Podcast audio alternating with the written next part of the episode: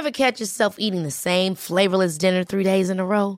Dreaming of something better? Well, HelloFresh is your guilt-free dream come true, baby. It's me, Keke Palmer. Let's wake up those taste buds with hot, juicy pecan-crusted chicken or garlic butter shrimp scampi. Mm. Hello Fresh. Stop dreaming of all the delicious possibilities and dig in at HelloFresh.com. Let's get this dinner party started.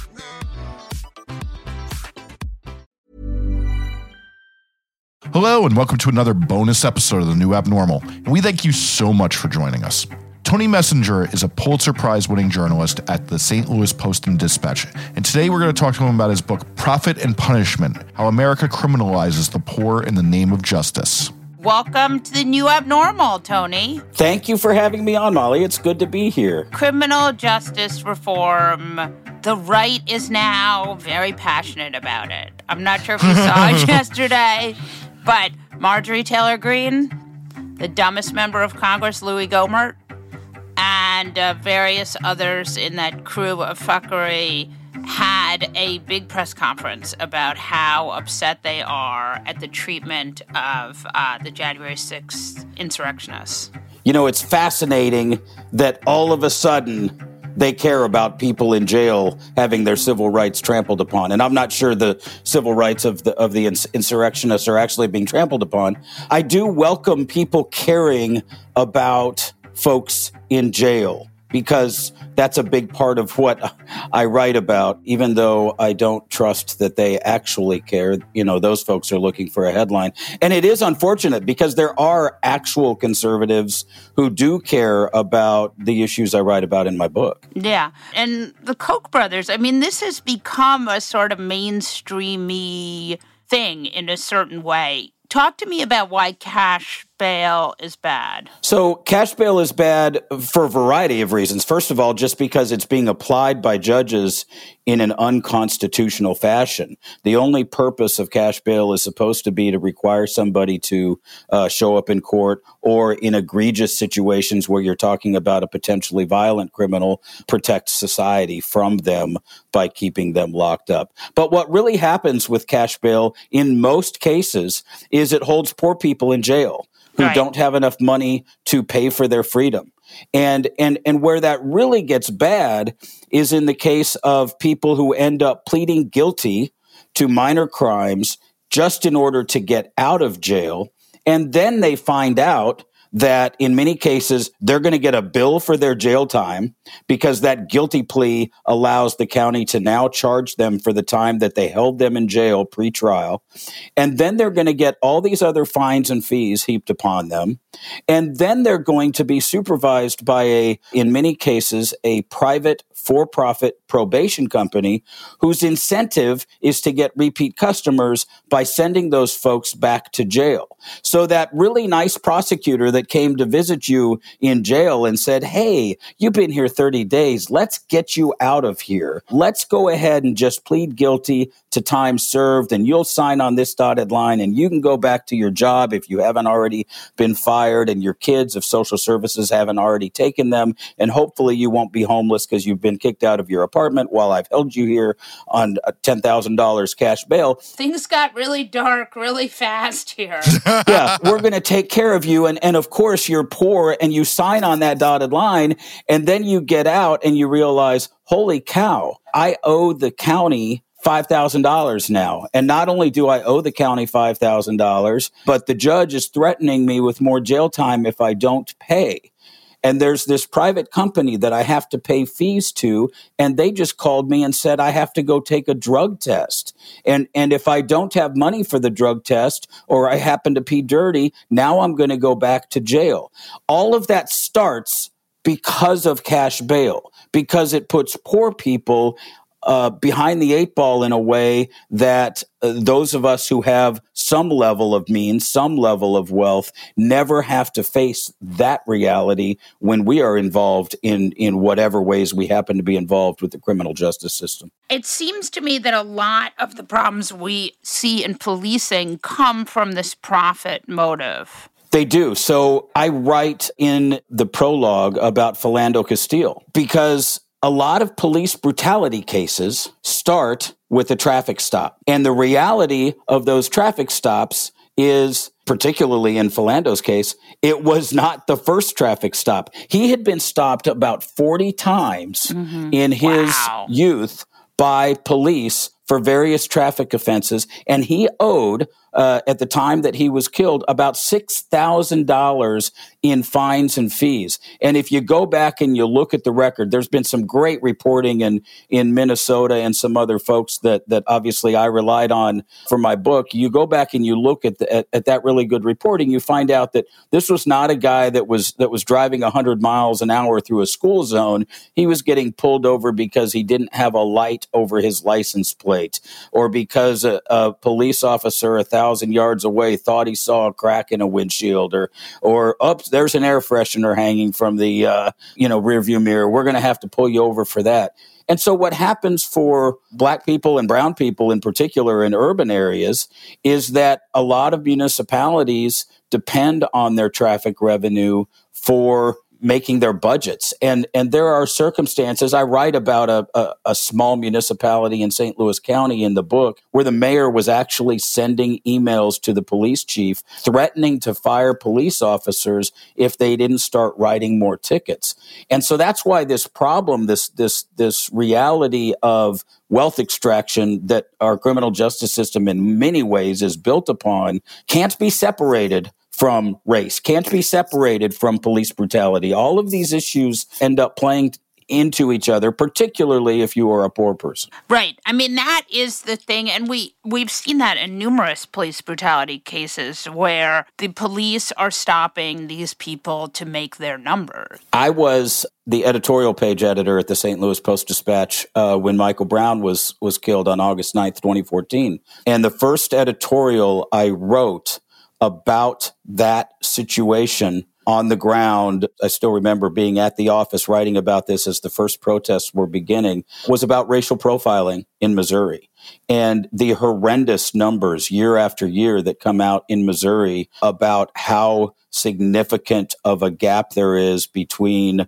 uh, particularly black people, but also other people of color getting stopped completely out of whack with both their population uh, and getting searched completely out of whack with the statistics on what is actually found. More drugs and that and paraphernalia and that sort of thing are actually found in Missouri on searches of white drivers, and yet blacks and Hispanics are searched at a significantly higher rate.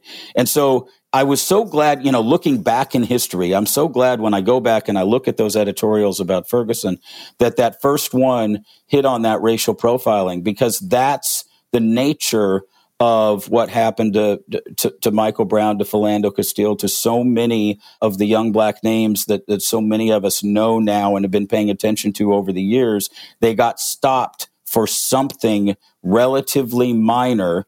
Wasn't the first time, and it wasn't the sort of thing that people who look like me get stopped for very often. It's such an unbelievable cause and effect, right? I mean, and we just don't talk about enough. So, how do we fix this? So, uh, there, there's a few things. I, re- I retweeted a tweet uh, this morning from the Fines and Fees Justice Center, and they were talking about how Nevada this year, their legislature decriminalized some minor misdemeanors that before were ending putting people in jail. And then they also did something that lots of states are starting to do. Illinois also did it in this last year. They repealed a bill that allows the state to suspend a driver's license without a hearing for somebody who is behind on their fines and fees. So think about how ridiculous that is. And in most states, you can the state can still does this and does and, and does do it regularly. You fall behind on paying this court debt that has in most cases nothing to do with your offense but is just a variety of charges that the legislature has has decided to use the court system for as a backdoor tax. You fall behind paying that bill because you're poor. Now the state takes your driver's license and you have a choice. Well do i break the law to drive to my job that is getting me the money so that I can pay my court debt?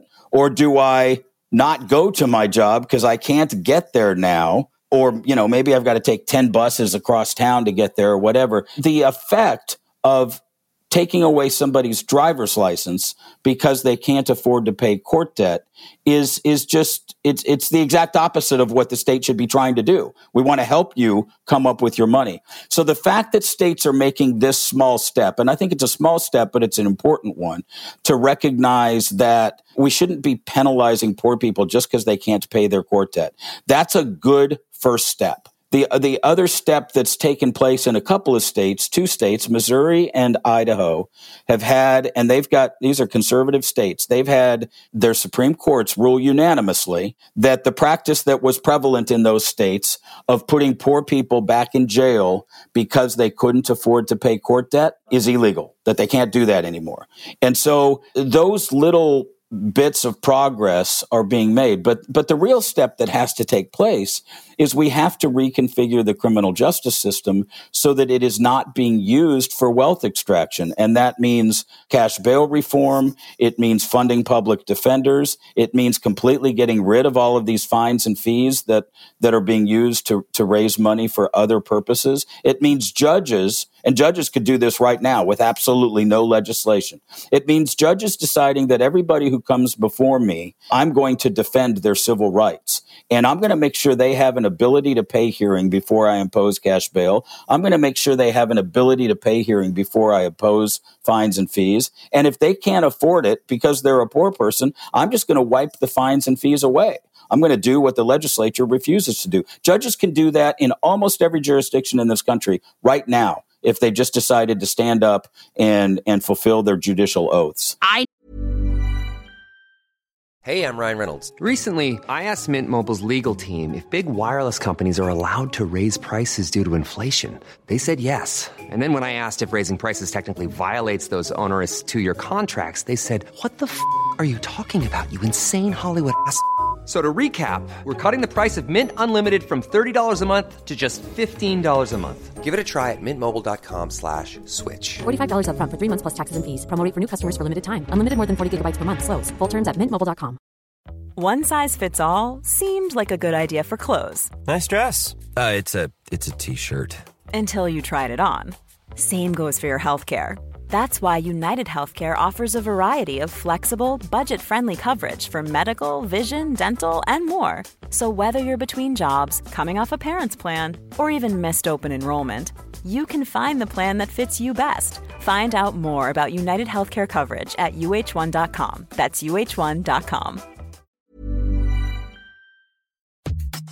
This show is sponsored by BetterHelp. You know, there's something I've really been needing to get off of my chest lately, which is that everyone and their mother should listen to the Andre 3000 album because it lifts my spirits on a regular basis 1000%. We all carry around different problems, big and small, and let's be honest, when we keep them bottled up, it can start to affect us negatively. That's where therapy comes in. It's like this safe space where you can unload all those burdens and start figuring out how to work through whatever's weighing you down. Therapy can make a difference. I know this from firsthand experience, and it's not just for those who've experienced major trauma, it's for anyone who wants to improve their mental well being. Therapy can help you learn coping skills, it can teach you how to set better boundaries, and it can make you be a better version of yourself. If you're considering therapy, why not give BetterHelp a try? It's entirely online, which means it's convenient, flexible, and fits into your schedule seamlessly. Plus, getting started is as easy as filling out a brief questionnaire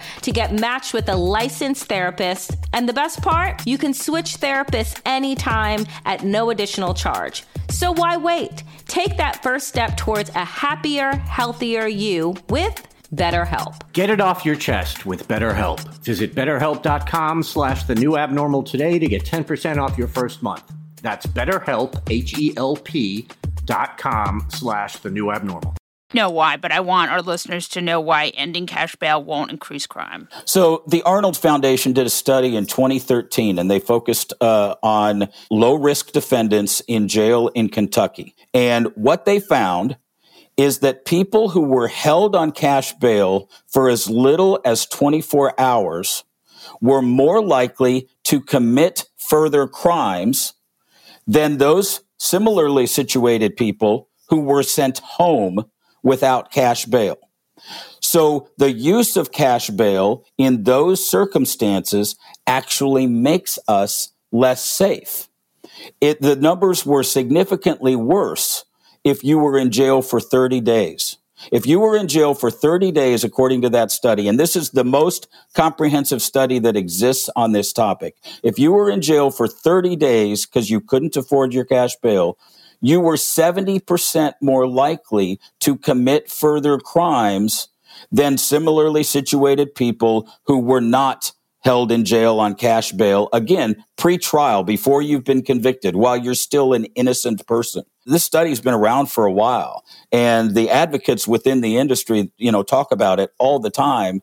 And the the folks who push back on on cash bail reform, they just want to talk about that one guy that one guy who's a bad dude who, who got out on cash bail and ended up uh, shooting somebody or committing some domestic violence or, or, or, doing something bad. And unfortunately, some of my colleagues in the media, we blow those things up. And that gets the big headline instead of the 99 people who did exactly what they were supposed to do and went home to their families and kept their jobs and, and thus didn't have incentives to continue to uh, commit crimes. The news bias, right? Getting news as opposed to the you know the unnewsy aspect of people just doing what they're supposed to do. Well and part of it and i've you know i mean I, i'm somebody who's who's learned a lot as a journalist in the last few years uh, working more specifically in this criminal justice realm. I i get that a lot of journalists and i have been one of them uh, get that news release from the police department get that news release from the from the prosecutor and you know, just make the assumption, oh wow, this is bad. Boy, this is you know, this is a big deal. Boy, they shouldn't have let that guy out. Um, and, and and and don't yet do the critical work of, well, is this really unusual or is this statistically is this important is this an important data point or is this just a dramatic headline yes it's bad that that that somebody who was let out on bail committed another crime but the fact is most people who are held in bail pre-trial. If you look at at Rikers in in New York, or if you look at at, at the at the workhouse in the City Justice Center in St. Louis, where I live, there are all sorts of people being held in those jails on cash bail right now. Some of them are there for failure to pay charges, meaning that they're they're being held primarily in a debtor's prison because they're poor, and many of them are not violent. Keeping them in jail is not making us safer. In fact, it's doing the opposite. Democrats have had a very tough time with this topic since Mike Dukakis and that ad.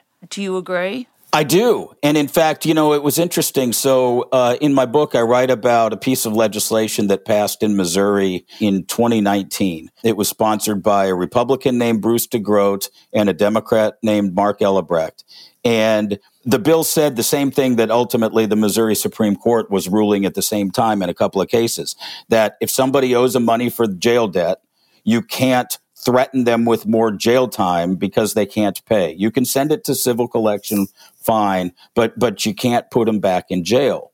And when I was talking to uh, Representative DeGroot and Representative Ellebracht about this, it was the Democrat, Representative Ellebracht, who had a harder time going as far as I think the bill should have gone. Frankly, they they discussed and thought about getting rid of the charge for jail, which absolutely should happen.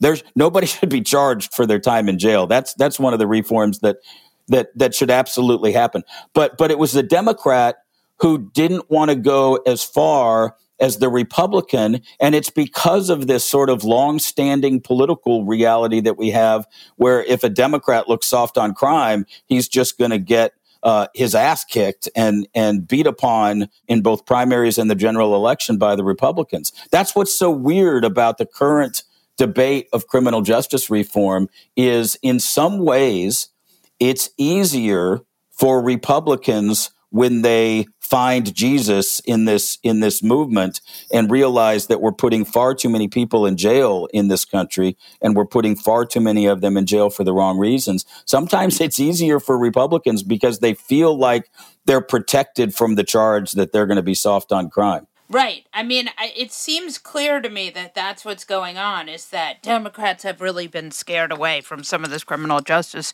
stuff and and weirdly Republicans are I mean, it is one of those oddly I mean, the one thing that Trump did was he was a little bit interested in this, which was sort of shocking to me. I mean, obviously he didn't do it, but he he's, you know, seemed a little interested. It's funny. You describe it similarly to how I did in the book. It's important that Trump did it when he signed the First Step Act. I don't think if you actually asked him today what the First Step Act is and why he did it, he could give you he could give you a complete answer. But he did it, and the fact that he did it gave permission to people on the right to say, I can be in favor of criminal justice reform. I've got a chapter in the book called The ACLU Meets the Koch Brothers. And it talks about how in Missouri, those two organizations have sat together at the same table at community forums talking about the decriminalization of the justice system and, and trying to get away from this idea of wealth extraction. And both sides get it. And I think they, they, they come to it in different ways, but it's important that, you know, some of them get it. It's funny because it's there are two things that both the Koch brothers and you know the the left are agreed on, and it's criminal justice reform and ending forever wars. it's the only two things, and they're actually really huge things, but because of how crazy everything's gotten in America, it doesn't get focused on. Well, and and and that's where getting to actual reform in today's political environment becomes so difficult. Um, I, I talk about my experience walking into an Americans for Prosperity meeting in a conservative rural county in St. Louis, uh, St. Louis region, and how weird it was for me to walk into a room where a bunch of people were wearing MAGA hats and these are folks who refer to the Post Dispatch as the Post Disgrace, and you know accuse me of being a pinko commie, you know, liberal, and uh, you know all sorts of other things. And it was really weird walking into that room because I, I get a physical negative reaction when I see a MAGA hat, but they did understand the issue. They were a good audience, and it was because people in their network had told them, "Hey, this is this is an important issue. We care about this, and here's why we care about it: because we're we're we're spending far too much money in the state budget on corrections, and we can't afford it. So we've got to do something else about it. This is one way we can we can save money. So you know, to me, that's not the most important element of the issue, but if if it brings people to the table to have a discussion about fixing our criminal justice system, then that's a good thing. So I did see that there is some good legislation, though, c- coming down from uh, my state senator that represents my district, uh, Julia Salazar. Could you tell us about that legislation? Yes. Senator Salazar has a bill called the End Predatory Fees Act in the New York Senate. It very much should be something that should spread like wildfire all across the country.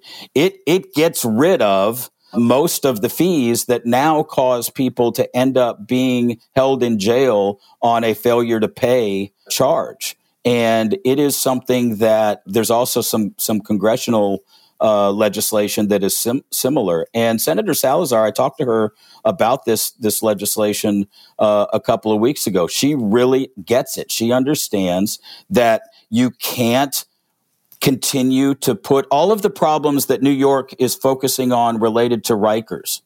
They all start with this problem they start with this idea that people are being held on cash bail. And a lot of the people that are being held on cash bail are there because they were brought back to jail because they couldn't afford to pay the fines and fees.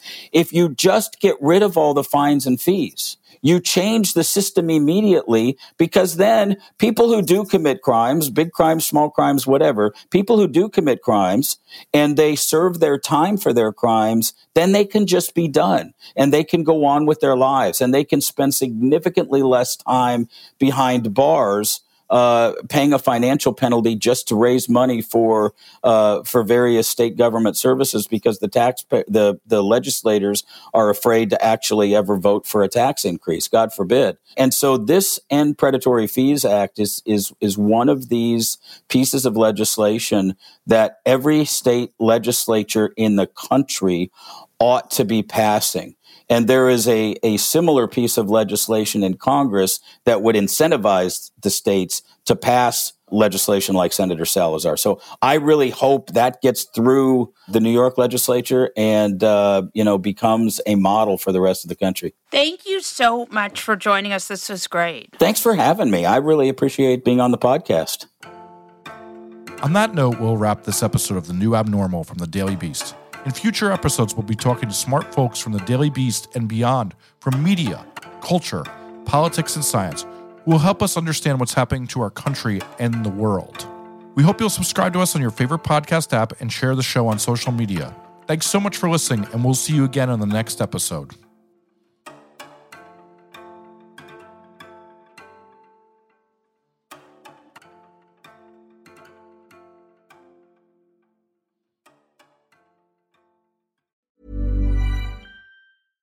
Ever catch yourself eating the same flavorless dinner three days in a row? Dreaming of something better? Well, HelloFresh is your guilt free dream come true, baby. It's me, Keke Palmer. Let's wake up those taste buds with hot, juicy pecan crusted chicken or garlic butter shrimp scampi. Mm. Hello Fresh. Stop dreaming of all the delicious possibilities and dig in at HelloFresh.com. Let's get this dinner party started.